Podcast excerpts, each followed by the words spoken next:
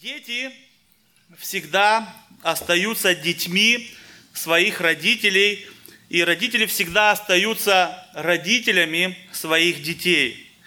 Несмотря на возраст детей, родители не перестают переживать, волноваться за своих детей. Моей дочери уже 15 лет исполнилось недавно – и она уже многие вещи делает самостоятельно, слава Богу, но все равно я даже сказал бы, что переживаний становится не меньше, а даже больше. Наблюдая за моей мамой, э, мне сегодня уже 36 лет, и она также переживает обо мне. Э, мы переживаем за наших детей не потому, что мы им не доверяем. Причина тому наша родительская любовь к ним, наша родительская мудрость, пройденные этапы в нашей жизни, разные ошибки, которые мы когда-то сделали, и наше нежелание, чтобы наши дети повторили эти ошибки. И поэтому мы так сильно переживаем за наших детей в разном возрасте. Мы с вами закончили последний раз послание к филиппийцам, и я много раз говорил о том, что послание к филиппийцам – это дружеское послание. Мы говорили о том, об отношениях, дружеских отношениях между Павлом и филиппийцами. И сегодня я хотел бы вместе с вами начать новое послание, которое не менее дружеское. Я даже сказал бы, что оно даже еще более дружеское, нежели послание к филиппийцам. Как вы видите, э, первое послание к Тимофею – отношения апостола Павла и Тимофея – это отношения отца и сына. И хотя Павел не был физическим отцом Тимофея, он был его духовным отцом. И несмотря на то, что Тимофей был уже достаточно взрослым, достаточно зрелым, опытным служителем, Павел переживает за него, и поэтому он пишет ему это послание – Итак, дружба апостола Павла и Тимофея – это дружба духовного отца и духовного сына. И можно было бы сказать, что послание к Тимофею – это наставление отца своему сыну. Мы рассмотрим сегодня первые два стиха этого послания. Э, я хотел бы вместе с вами их прочитать. И вначале я хотел бы еще раз ободрить всех вас приносить с собой тетрадки, ручки и особенно приносить с собой ваши Библии, для того, чтобы вы могли действительно вместе с нами наблюдать, читать, записывать, ставить пометки, может быть, записывать какие-то вопросы, которые у вас появятся во время проповеди. Это очень важно, это очень хорошо, это очень поможет вам. Давайте начнем. 1 Тимофею, 1 глава, Первый, второй стих. Павел, апостол Иисуса Христа, по повелению Бога, Спасителя нашего и Господа Иисуса Христа, надежды нашей, Тимофею, истинному сыну в вере, благодать, милость, мир от Бога Отца нашего и Христа Иисуса Господа нашего. Итак, наша проповедь сегодня называется «Введение в первое послание к Тимофею», и мы с вами посмотрим э, четыре пункта, кто является адресантом, то есть кто написал это послание, кто адресат, кому оно адресовано. Мы посмотрим на их взаимоотношения, и мы посмотрим коротко на цель этого послания. Итак, кто адресант? Кто написал это послание? 1 Тимофею 1.1 мы читаем с вами «Павел, апостол Иисуса Христа по повелению Бога, Спасителя нашего и Господа Иисуса Христа, надежды нашей. Вопрос для всех вас. Кто написал это послание? Апостол Павел. Еще варианты. Я хочу, что, я хочу, чтобы нам было очень важно, чтобы мы с вами понимали, что да, апостол Павел написал это послание, мы это видим в начале, но в первую очередь это послание написал нам сам Бог. Мы с вами часто также приводим в пример второе послание к Тимофею 3,16, в котором написано, что все Писание богодухновенно. То есть перед тем, как Павел написал его, Бог вдохнул в него это, и поэтому самым главным автором всей Библии является Бог. Все Писание богодухновенно и полезное. Здесь написано, что все Писание, то есть как Ветхий Завет, так и Новый Завет, автором э, Библии является сам Бог. Если мы с вами посмотрим еще на второе послание Петра 1.21, где написано «Ибо никогда пророчество не было произносимо по воле человеческой, но изрекали его святые Божьи человеки, будучи движимы Духом Святым». Итак, Библию писали Божьи человеки, будучи движимы Духом Святым, и э, это сейчас апостол Петр говорит относительно к Ветхому Завету, но в этом же послании апостол Петр э, говорит о Новом Завете, кто является писателями Нового Завета. Второе послание Петра, 3 глава, 2 стих, написано, чтобы вы помнили слова, прежде реченные святыми пророками, то есть Ветхий Завет – и заповедь Господа и Спасителя, преданную апостолами вашими. Здесь речь идет о Новом Завете. Вторая группа людей, которые писали Библию, Новый Завет, это были апостолы. Наш адресант называет себя также апостолом Иисуса Христа, но здесь мы можем найти одну проблему. Есть люди, которые называют Павла самозванцем. Мол, Павел сам присвоил себе апостольство и сам назвал себя апостолом. В основном это люди, которые отвергают учение апостола Павла, учение о божественности Христа, учение о том, что Христос умер и воскрес на третий день, учение о триединстве Бога. Среди них есть также некоторые, которые не согласны с Павлом и с его учением о гомосексуализме и разного рода греха. И так как они не могут оправдать аргументы апостола Павла, они утверждают, что он вовсе не апостол. Но давайте посмотрим, что о апостоле Павле снова же говорит апостол Петр, 2 Петра 3, 15 и 16.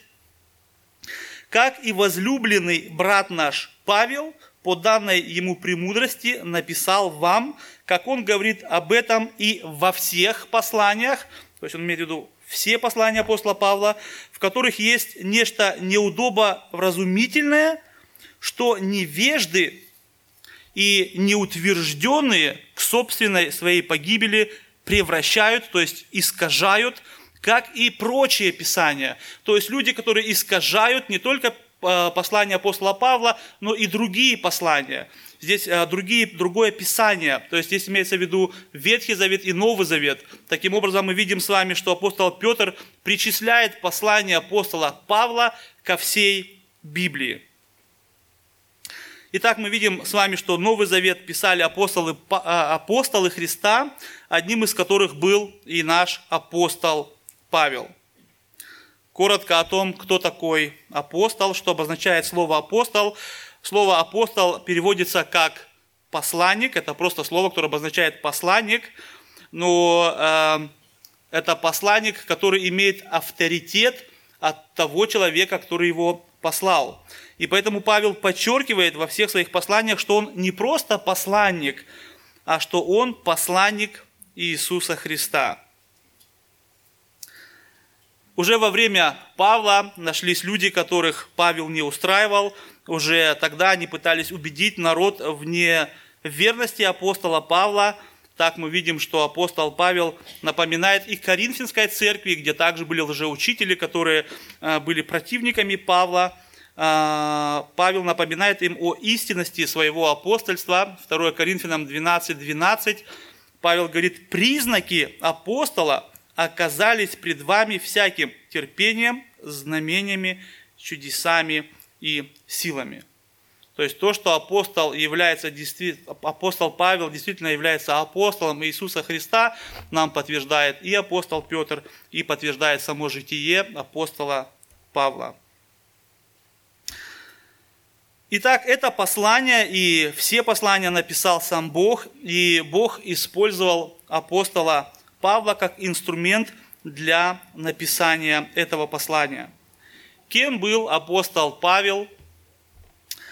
А, во время в то время у большинства людей в Израиле было два имени. Одно имя было иудейское, другое было греческое. И вот именно имя Павел – это его греческое имя, иудейское же его имя Савл. Оно происходит от имени Шауль, по-нашему Саул.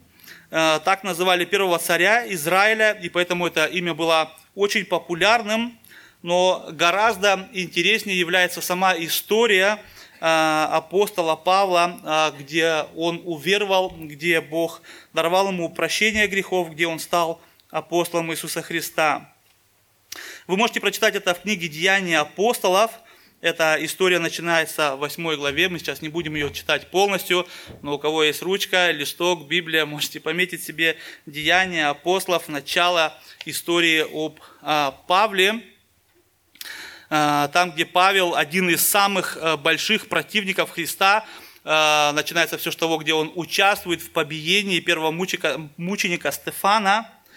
И вот в 9 главе, также Деяния апостолов, описывается личная встреча Савла с Иисусом Христом. После чего один из самых больших противников Христа – по имени Савл стал Павлом одним из самых больших апостолов Иисуса Христа. Родился Павел в городе Тарс.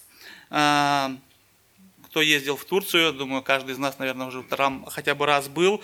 Это нижняя сторона Турции, это примерно сейчас граница с Сирией. Там находится Киликия и город Тарс. А, примерно а, то есть апостол Павел родился примерно между э, пятым и десятым годом нашей эры.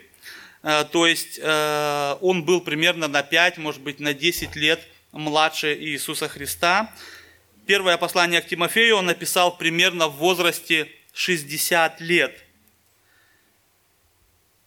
Это коротко об авторе послания. Может быть, кто-то из вас всю эту информацию знает, но я думаю, есть люди здесь, которые недавно, а может быть и впервые пришли в церковь, и для них это было тоже очень интересно и полезно. Мы перейдем к нашему следующему пункту, к нашему адресату, кто, э, кому адресовано это послание. 1 Тимофею, 1 глава, 1, 1 глава 2 стих. Тимофею, истинному сыну вере, благодать, милость, мир от Бога Отца нашего и Христа Иисуса Господа нашего. Э, Тимофей жил в Листре. Вот здесь карта. Тут же как-то можно, да? Вот она Листра. Кстати, вот он Тарс. Э, это Турция сегодняшняя. Вот он Тарс, Листра. Э, то есть в Тарсе родился апостол Павел, в Листре проживал Тимофей. Нигде не описывается само покаяние Тимофея, но, скорее всего, Тимофей покаялся во время первой поездки а, апостола Павла, во время первой миссионерской поездки. Это описывается также в книге «Деяния апостолов» в 14 главе с 8 по 19 стих. Я также вам советую прочитать эту историю, как, а, которая начинается с того, как апостол Павел приходит в этот город, апостол Павел исцеляет человека, который не мог ходить, но заканчивается эта история тем, что произошел большой бунт, апостола Павла побили камнями. Возможно, что Тимофей наблюдал за всеми этими действиями, и после того, как апостола Павла побили камнями, его вытащили за городом, за город, думая, что он умер. И очень интересно читать о том, что апостол Павел после этого встал и пошел дальше проповедовать Евангелие. А, на тот момент апостолу Павлу было около 47 лет, то есть первая его поездка, а, а, миссионерская поездка, ему было лет 47, Тимофею было в это время примерно 17-18 лет. Личное же знакомство с Тимофеем произошло примерно 2-3 года спустя, в его второй миссионерской поездке. Павлу на тот момент было уже за около 50, а Тимофею уже было лет 20. Об этом мы с вами читаем в книге «Деяния апостолов», 16 глава. Я бы вместе с вами прочитал, э, как встретился апостол Павел и Тимофей. Дошел он до Дервии и Листры, и вот там был некий ученик именем Тимофей, которого мать была иудеянка, уверовавшая, а отец Елен, и о котором свидетельствовали братья, находящиеся в Листре и Иконии. Его пожелал Павел взять с собой, и, взяв, обрезал его ради иудеев, находящихся в тех местах, ибо все знали об отце его, что он был Елен. И таким образом апостол Павел повстречался с Тимофеем, а, он был наслышан о Тимофее, о том, что он был верным учеником. Само, а, само имя Тимофея оно обозначает «почитающий Бога». И это имя дали ему его мама Евника и его бабушка а, Лаида, которые были иудеянками. И мы слыш... читали только что с вами, что которые услышали Евангелие и также приняли Иисуса Христа. О отце Тимофея известно только то, что он был греком. Э, был ли он на тот момент еще жив или уже умер, мы не знаем. Несмотря на то, что Тимофей не был обрезанным, с самых малых лет он был очень хорошо наставлен в Писаниях именно своей мамой и своей бабушкой. Это мы читаем с вами 2 Тимофею 1.5 и 3.15. Э, приводя на память, апостол Павел пишет Тимофею, приводя на память нелицемерную веру твою, которая прежде обитала в бабке твоей Лаиде и матери твоей Евнике, уверен, что она и в тебе. 2, 2 э, Тимофею 3,15. При том же ты из детства знаешь священные писания, которые могут умудрить тебя и во спасение э, веруя во Христа Иисуса.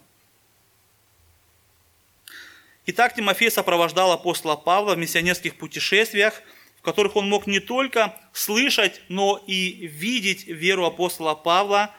Тимофей также находился с апостолом Павлом, когда апостол Павел был в заключении в Риме на протяжении двух лет.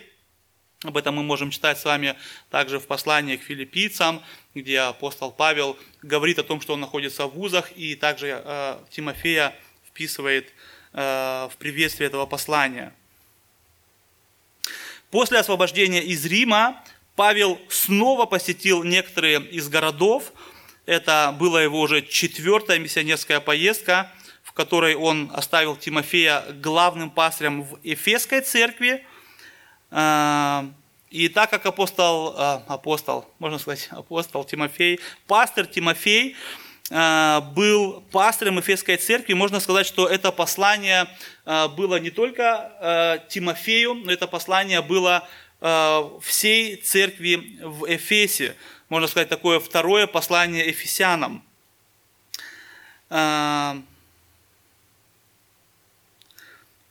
Если мы с вами будем сравнивать Эфесскую церковь того времени с нашими сегодняшними церквями, то, наверное, ее можно было бы сравнить, просто как сравнение, э, всем известна церковь э, Алексея Коломийцева. Это была очень сильная церковь. Э, помимо Тимофея в этой церкви служили Аскила, Прискила, муж и жена. В этой церкви пасторское служение какое-то время нес сам апостол Павел на протяжении трех лет. И мы также читаем с вами в Библии, что апостол Иоанн также был пастором этой церкви. И главное, что несмотря на твердое учение, дьявол все равно пытается найти лазейки, чтобы разрушить, разрушить эту церковь. И поэтому послание так важно для Тимофея и для нас с вами сегодня. Оно наполнено не только теоретическими, но и практическими наставлениями для созидания церкви и для укрепления церкви. На момент написания этого послания, то есть первое послание к Тимофею, Павлу было немного за 60, Тимофею было немного за 30. Я недавно слушал проповедь также о Тимофее, и мне было интересно, проповедник сказал, что апостол Павел написал это послание, потому что Тимофей был еще неопытным э, служителем. И я подумал, что я в корне не согласен с этим, э, что Тимофей был Э, еще, что он говорит, что Тимофей был еще молодым и поэтому не имел достаточно опыта. Мы читаем с вами, что Тимофей с детства был наставлен в Писаниях, мы с вами читаем, что Тимофей путешествовал с апостолом Павлом более 10 лет. Он присутствовал, когда Павла били, когда Павла предавали, когда Павел э, основывал новые церкви, в которых Павел обучал пастырей, э, утверждал пастырей, также диаконов. Тимофей был рядом с Павлом в тюрьме на протяжении двух лет – то есть, можно сказать, 10 лет, 24 часа в сутки, 7 дней в неделю Тимофей постоянно учился у самого апостола Павла. Как после всего этого можно назвать Тимофея неопытным? В дальнейшем мы с вами увидим, что одно из заданий Тимофея также было обучать и рукополагать на служение также пастырей и диаконов. Это также говорит нам еще раз о том, что он был очень опытным служителем. И опять же, я думаю, что причиной написания этого послания является не неопытность Тимофея, а именно отношение, отношение Павла как отца к Тимофею как к сыну. Наш следующий пункт – это взаимоотношения Тимофею 1.2. Я только выделил именно э, обращение к нему, где Павел называет его истинным сыном в вере.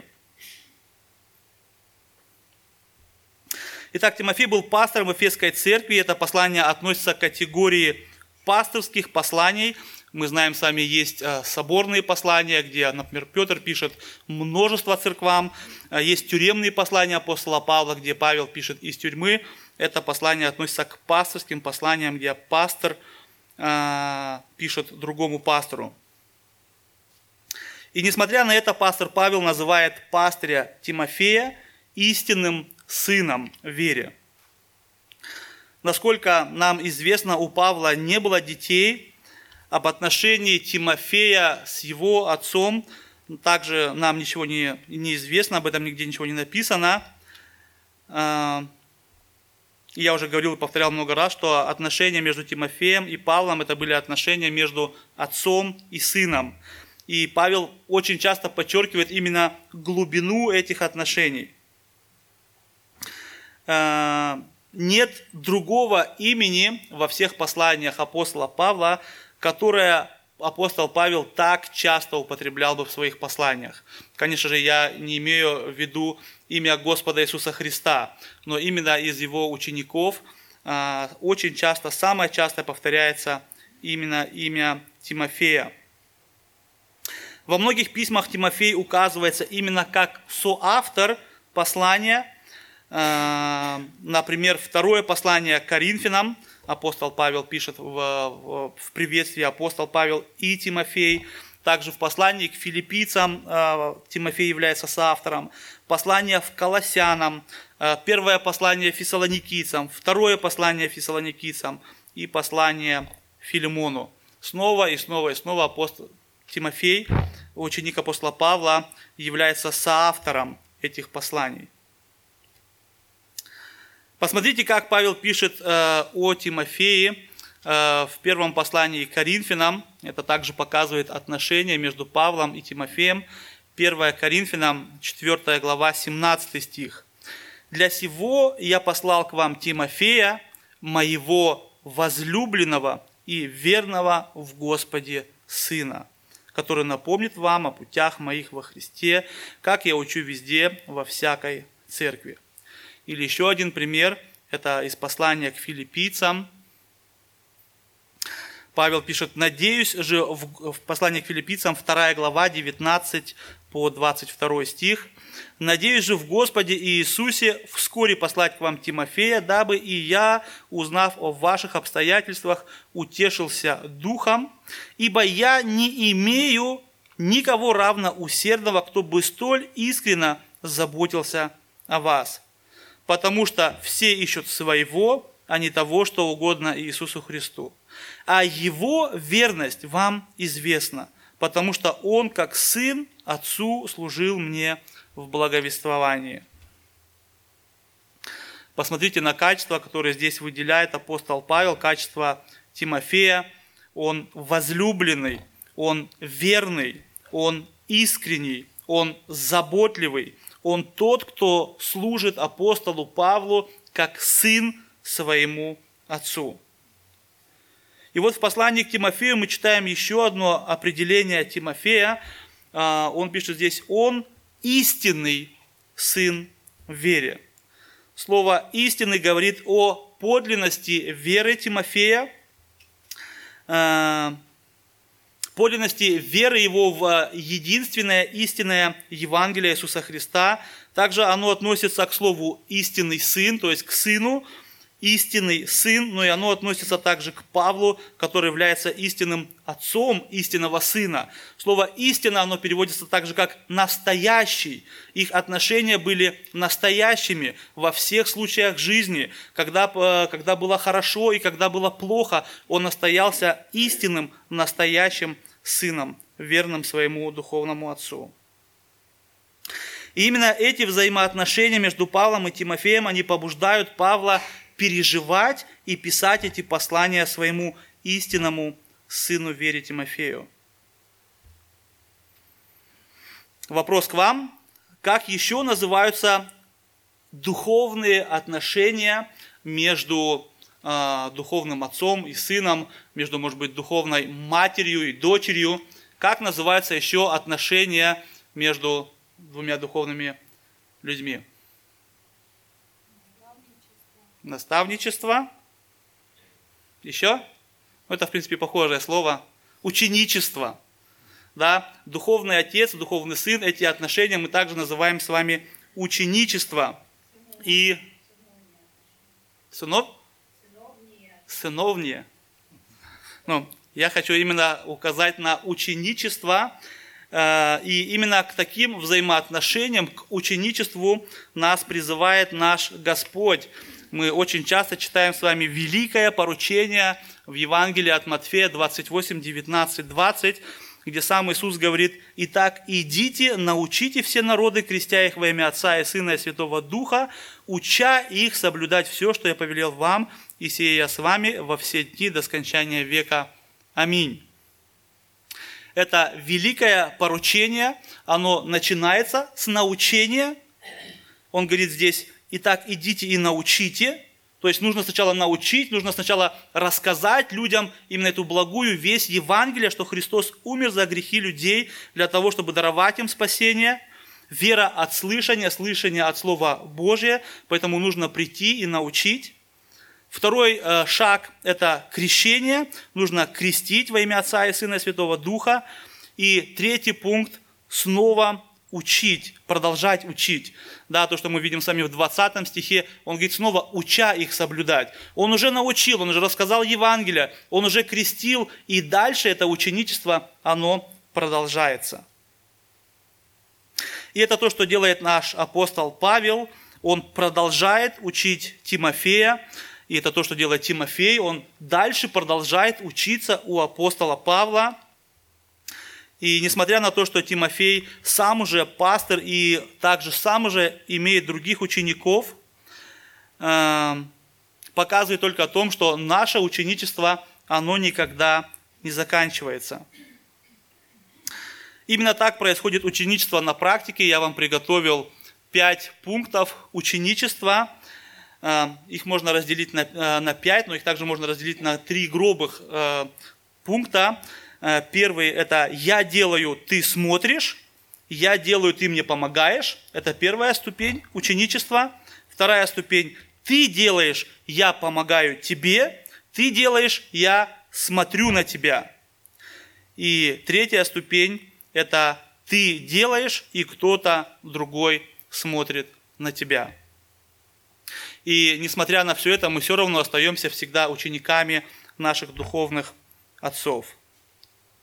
И э, то, что мы сейчас здесь видим, вот эти вот пять э, ступеней ученичества, они также отражаются во втором послании к Тимофею 2.2, где он говорит, «И что слышал от меня при многих свидетелях, то передай верным людям, которые были бы способны и других научить». Да? Снова все дальше и дальше и дальше научить тому, чему учил сам Иисус Христос. Наш следующий пункт – цель послания. Еще раз хотел бы обратить наше внимание на то, что это пасторское послание, то, что Тимофей стал пастором, э, это не обозначает, что на него надели погоны и дали ему власть делать в церкви то, что он сам захочет. Поэтому Павел в своем послании дает советы для своего сына, чтобы тот поступал правильно, особенно что касается духовной ответственности перед Богом и теми людьми, которых сам Бог э, прилагал его церкви.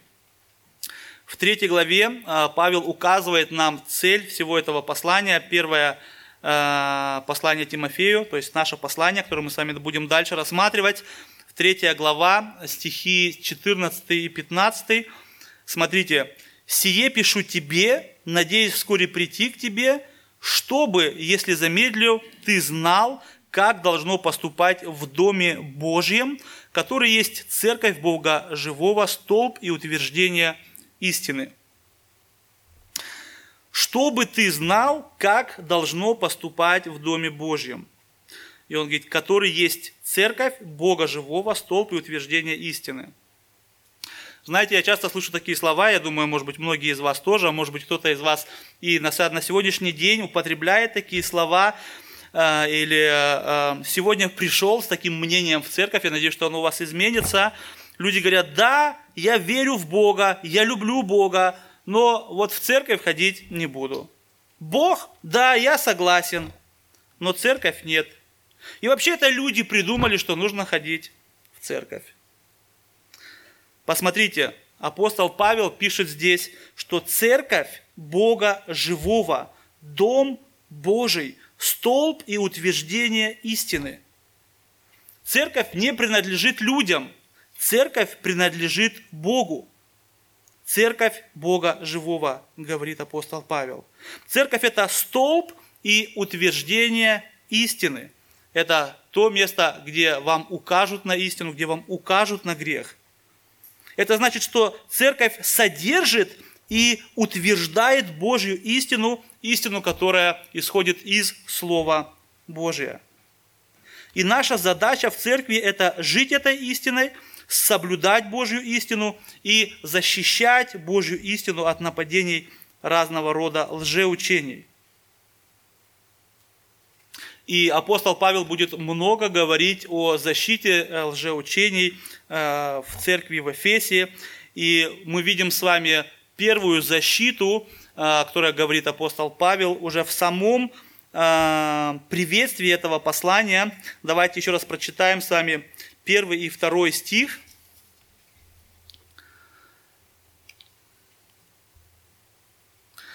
Первое Тимофею 1, 1, 2. Павел, апостол Иисуса Христа, по повелению Бога Спасителя нашего и Господа Иисуса Христа, надежды нашей. Тимофею, истинному сыну в вере, благодать, милость, мир от Бога Отца нашего и Христа Иисуса Господа нашего.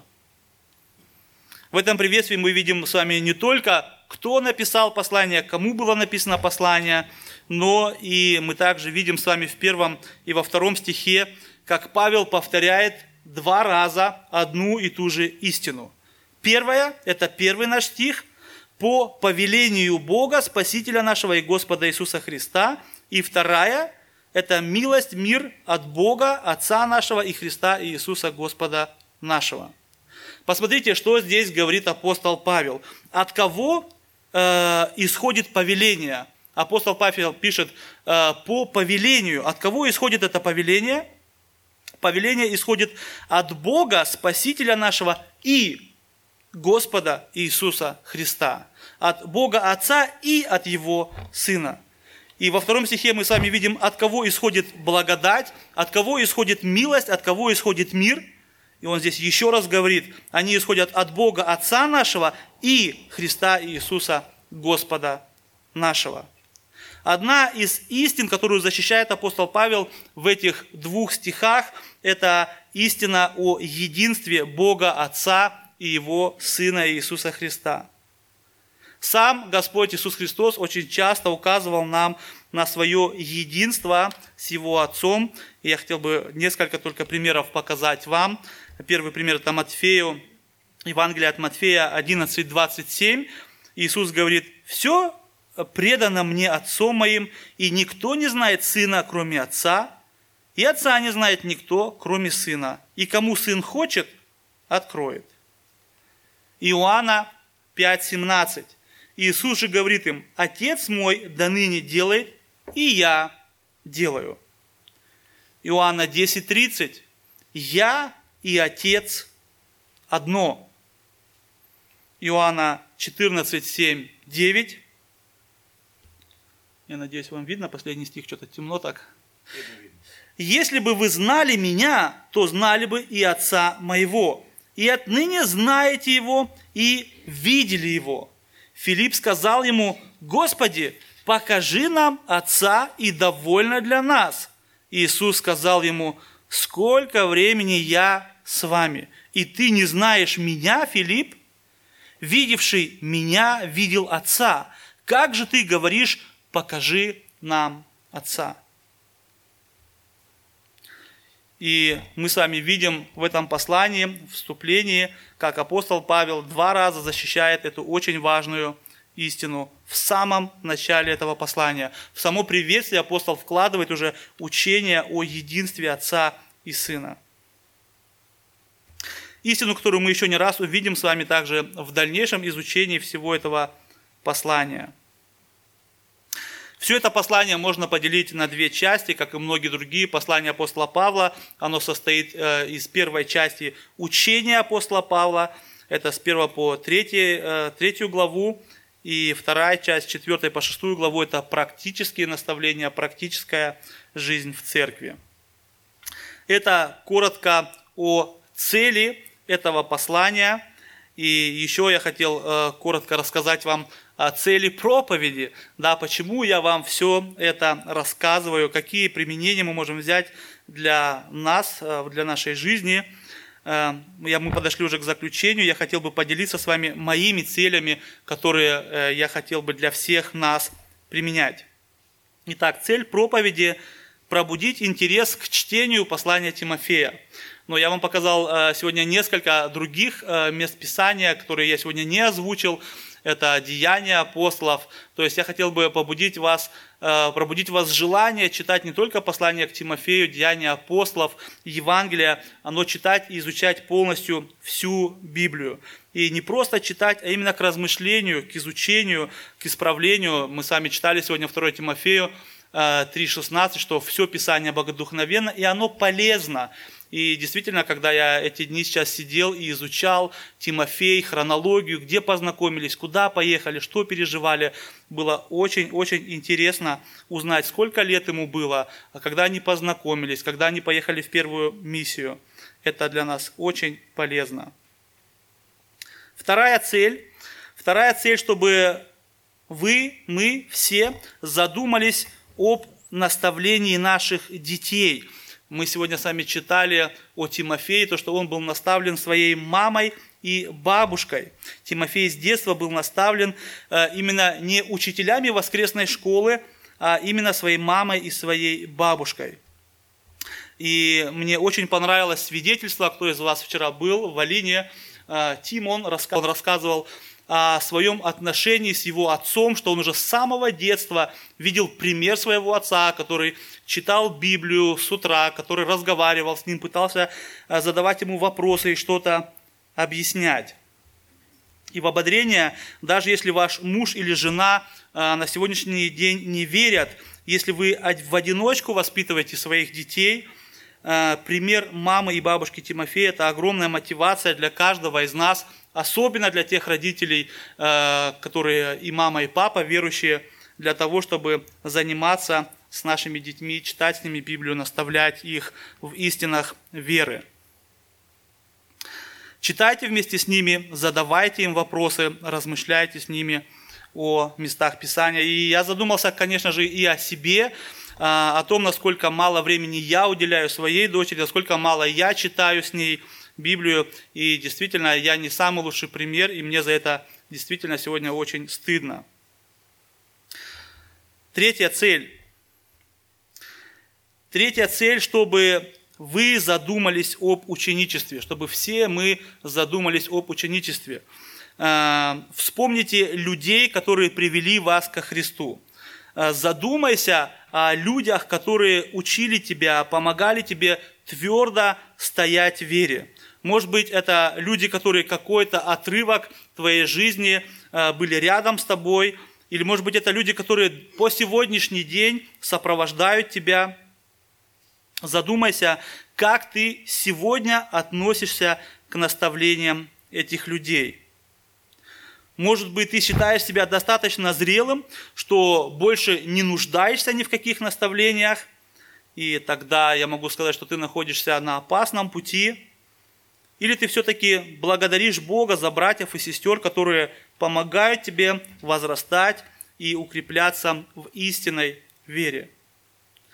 Задумайся о том, являешься ли ты для кого-то духовным отцом или матерью.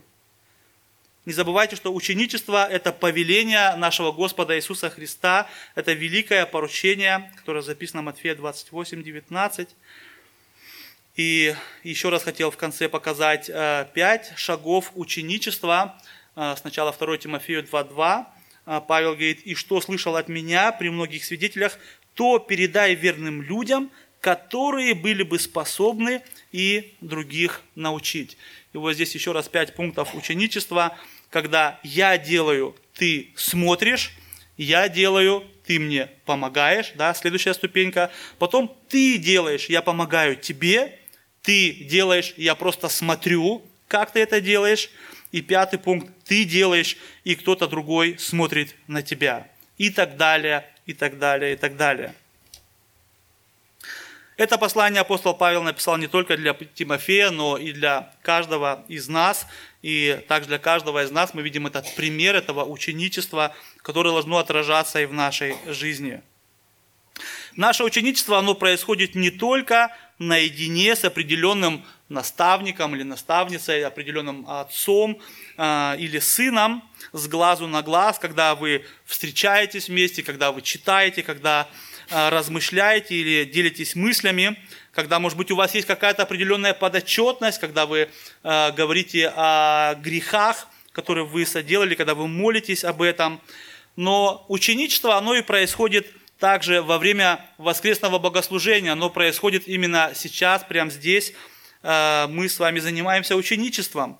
Или после богослужения, в последнее время это стало немножко труднее, так как мы не можем э, больше иметь это общение э, за чашкой кофе, но мы снова и снова говорили о том, чтобы мы приглашали друг друга в гости для того, чтобы это ученичество могло происходить дальше дома. Также ученичество происходит во время э, молитвенного служения здесь в церкви, когда э, кто-то подготавливается э, к молитве, когда мы слушаем молитвы друг друга, мы можем учиться у друг друга молитвам, и это тоже ученичество. И также ученичество происходит во время наших общений в домашних кругах, где мы также с вами можем читать Библию, молиться за друг друга, учиться у друг друга – наше ученичество происходит тогда, когда мы принимаем в этом активное участие. И да благословит нас Господь действительно видеть эту нужду а, в том, чтобы я, а, что я действительно являюсь этим учеником, который снова и снова нуждается в вашем наставлении, и чтобы мы с вами видели нужду наших братьев и сестер, где мы можем поддержать их и заниматься с, ним, с ними ученичеством. А, дальнейшие наставления, которые Павел описывает в этом послании, мы рассмотрим с вами в следующих проповедях. Я думаю, что это вступление было интересным, и оно действительно а, побудит вас читать это послание, размышлять об этом послании, об учениях, которые здесь приводит апостол Павел. Давайте встанем, помолимся. И сегодня у нас есть много времени. А, если у вас есть желание также помолиться, я бы предложил бы вам помолиться, и я в конце закончу. Отец Небесный, я тоже снова и снова благодарю Тебя и славлю Тебя за любовь и милость Твою, оказанную нам, за то, что Ты пришел к нам в Иисусе Христе, спас нас, помиловал нас, очистил, омыл нас кровью Иисуса Христа, Сына Твоего. Благодарю и славлю Тебя, Господи, за Слово Твое, которое Ты оставил, которое живое и действенное, которое проникает, которое изменяет наши сердца, которое делает нас живыми, которое делает нас Твоими детьми. Я благодарю и славлю Тебя, что Ты даровал мне в свое время услышать Евангелие, через которое Ты спас меня. И я прошу и молю, Господи, Тебя за спасение всех неверующих, наших родных, близких, друзей, знакомых, всех тех, кто смотрит нас через интернет или присутствует здесь. Господь, Ты касайся сердец и изменяй их. Я благодарю и славлю Тебя, Господи, за Павла, за Тимофея, за их пример. Я благодарю и славлю Тебя, что Ты был и есть нашим самым главным учителем, нашим небесным Отцом, который желает э, Твое учение, чтобы оно достигло наших сердец, чтобы оно изменяло нас. Прости, Господи, где мы мало читаем Библию, прости, Господи, где мы не практикуем это ученичество, которое является заповедью Твоей для нас. Благослови нас, Господи, действительно иметь это желание читать, общаться, молиться, возрастать духовно. Утверди, Господи, веру нашу, чтобы она была истинной верой, которая славит Тебя и здесь, и в вечности. Я благодарю и славлю Тебя за все, и во имя Иисуса Христа молюсь. Аминь.